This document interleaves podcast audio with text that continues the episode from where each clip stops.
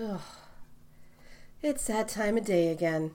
Time to get up and make someone else rich. Hi there, and welcome to the Build Your Wealth podcast. I'm your host, Nicole Thompson. Over the years, I've taken the skills I've learned as a dedicated employee in multiple fields and turned it into a thriving six figure online business to create a wealth of my own. Now I'm here to teach you how to do the same thing.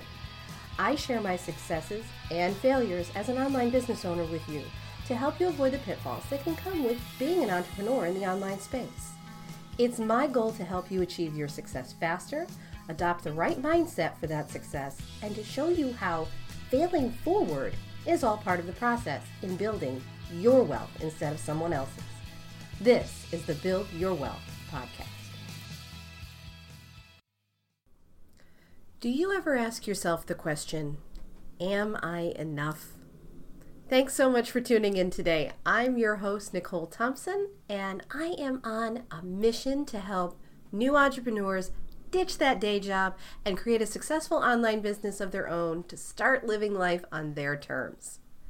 In the next few episodes, I've put together a three part series where I'm going to be talking about the things that may cause you to ask yourself the question Am I enough?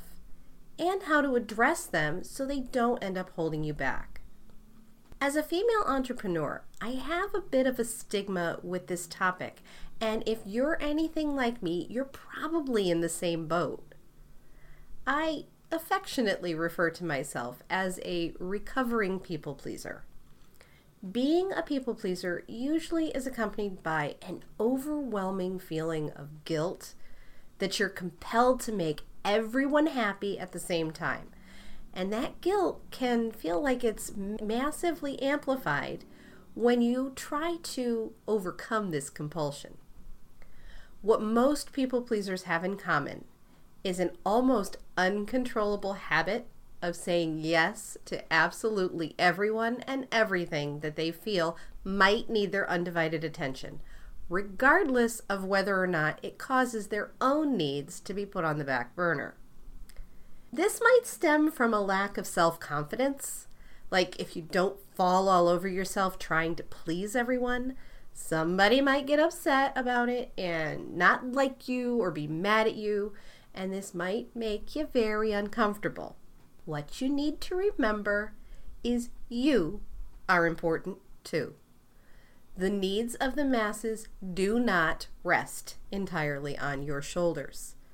The world will continue to spin even if you drop the proverbial ball and somebody ends up disappointed. This might be a bit of a hard pill to swallow, but you really don't need to please everyone. Now, sometimes when you're just starting out in business, that urge to say yes to absolutely every single opportunity can be even greater than what you might be used to dealing with. When your business is in its early stages, you're probably going to be very tempted to say yes to absolutely every request you get. You may feel if you don't say yes that you might be missing out on opportunities or that you're not being enough for everyone. But from my experience with this, because remember, I'm a recovering people pleaser, I found that the more I said yes to what everyone wanted, the less I was staying true to what I wanted my business to become. I had a vision for what type of business I wanted to build, but because I was letting others drive me, it caused me to morph my business around what they wanted. And by allowing that to happen, my product line and my website became so convoluted and so confusing that it actually began to drive potential customers away because I'd lost focus on what my store meant to me and the clients that I'd originally intended to serve. And it wasn't until I pulled back on the reins, refined my product line, and had to completely restructure my website to be more focused on what I'd originally wanted it to be, that I finally started to see an upturn in my web traffic and sales.